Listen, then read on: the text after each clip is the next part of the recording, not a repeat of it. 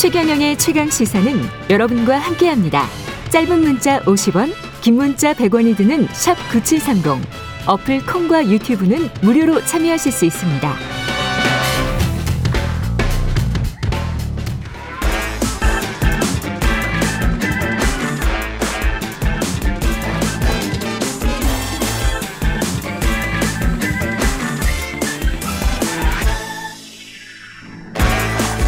네, 한 번 더 뉴스 시간입니다. 오늘은 어마이 뉴스 과구신 기자와 함께하겠습니다. 안녕하십니까? 네, 안녕하세요. 예, 이게 그 광고 그 광고였군요. 이게 뭔가 했어요. SNS에서 한삼 뭐야 이게 그 이 아파트 광고 문구 가지고 온라인상에서 논란이 지금 크게 됐었는데 네. 뭐 어떤 광고였죠? 이게 이제 서울의 한 주상복합 아파트 홈페이지에 있는 광고였다고 합니다. 서울 주상복합 아파트. 네, 예. 이 주상복합 아파트 이제 분양을 홍보하는 예. 누리집 광고 사진에 보면요. 예. 이 문장의 핵심이었죠. 언제나 평등하지 않은 세상을 꿈꾸는 당신에게 바칩니다.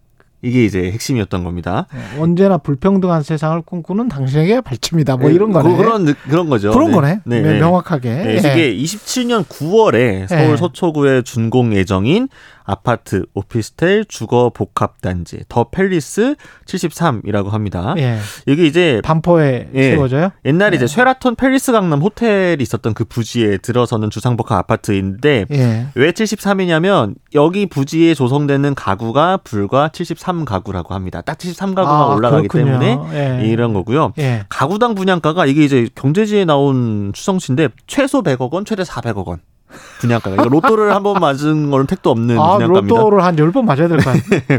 그래서 이 시행사 측에서 사실 홍보를 엄청 많이 하고 있어요. 이제 그 이게 찾아보니까 건축계 노벨상이라고 하는데 프리츠커상을 수상한 건축가인 리처드 마이어가 음. 모든 핵심 역량을 모아 선보이는 국내 최초의 주거 프로젝트다 이렇게 소개를 하고 있고요. 이제 왜좀 홍보 문구가 화려합니다. 뭐 네. 세계 다시 없을 주거 명작. 최상의 주거 공간으로서의 본질이자 음. 계보를 새롭게 제시하고 뉴욕 센트럴 파크처럼 서리풀 공원을 품는다라고 합니다. 예. 신라 호텔이 명실상부한 글로벌 호텔 체인으로 확장하기 위한 첫 네. 걸음으로 선보이는 새로운 라이프스타일 브랜드라는 건데 예. 어쨌든 이걸 종합하면 소수의 부호를 한정해서 명확히 targeting한 초호화 아파트라는 점을 여러 차례 강조하고 있습니다.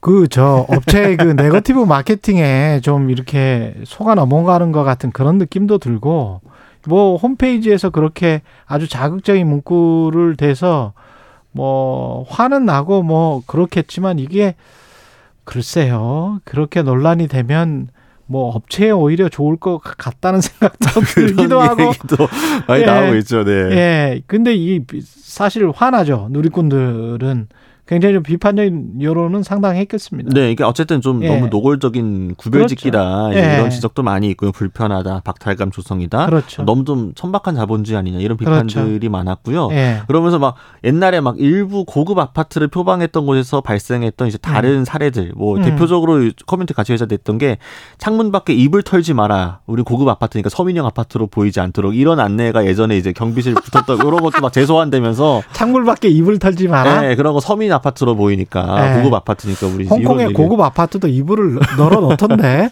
예, 그런 그런 네. 예, 그런. 것까지 막 예. 다시 소환되고 그래서 예. 어쨌든 홈페이지가 지금 접속량 초과로 서버가 다운 됐었고 서버가 다운됐을 네, 거. 복구가 됐나 했는데 제가 방금 접속해 보니까 또 안 되더라고요. 또안 돼요. 그래서 어. 이 원래 홈페이지에는 이 문구가 논란이 돼서 삭제가 됐는데 네. 사실은 이제 이런 분양 같은 경우에는 그 홈페이지만이 아니라 비슷한 이제 서버 홈페이지들이 많이 있거든요. 예. 그런 홈페이지들 일부에는 여전히 이 광고 문구 가 남아 있는 것도 있었습니다. 솔직히 말해서 말이죠. 그 센트럴 파크와 서리풀 공원을 비교하는 거는 어불성설이고요. 이거는 팩트입니다. 예. 그 사이즈가 너무 말이 안 되고 그렇죠. 네. 비슷한 사이즈로 가려면 북한산 국립공원 정도가 좋습니다. 예, 그래서 그 주변도 좋은 건 많아요. 예, 공기도 훨씬 좋고요. 예, 9381님, 저는 평등한 세상을 꿈꿉니다. 이렇게 말씀을 하셨네요.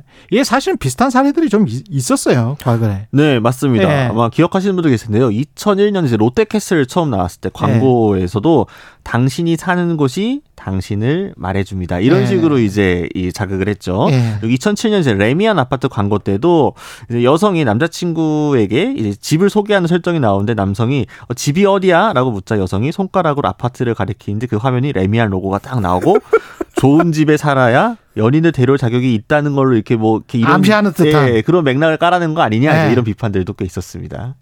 근데 이거는 꼭 생각을 해봐야 될 것 같아요. 저도 저 책에서 한번 그런 이야기를 쓴 적이 있는데 한국처럼 그 재벌 건설사, 대기업 건설사의 일종의 브랜드잖아요. 네.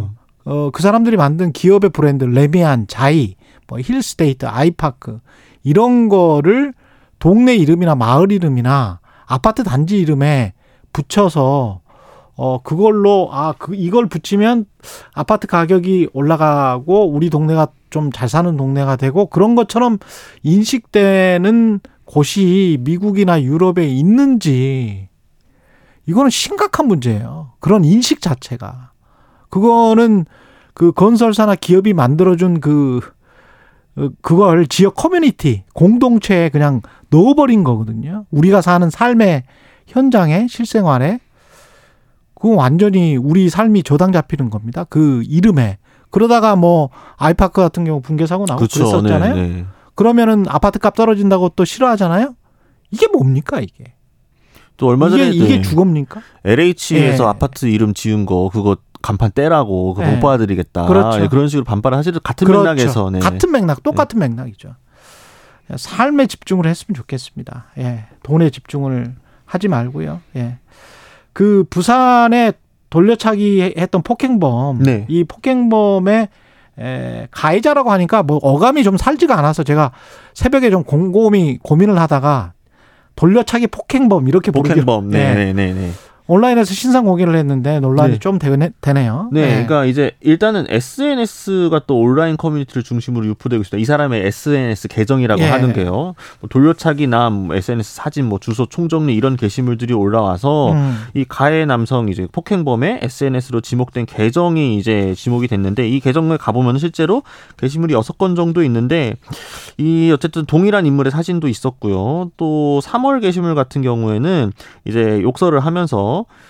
이런 사람들에게 세상에서 제일 잔인하고 무섭다는 걸 말로만이 아니라 행동으로 각인시켜주고 싶어졌다 뭐 이런 식의 말이 적혀 있어서 예. 사실은 그런 어떤 성향이 미리 암시되었던 거 아니냐 SNS 게시물에 아. 이런 이야기도 좀 나오고 있습니다.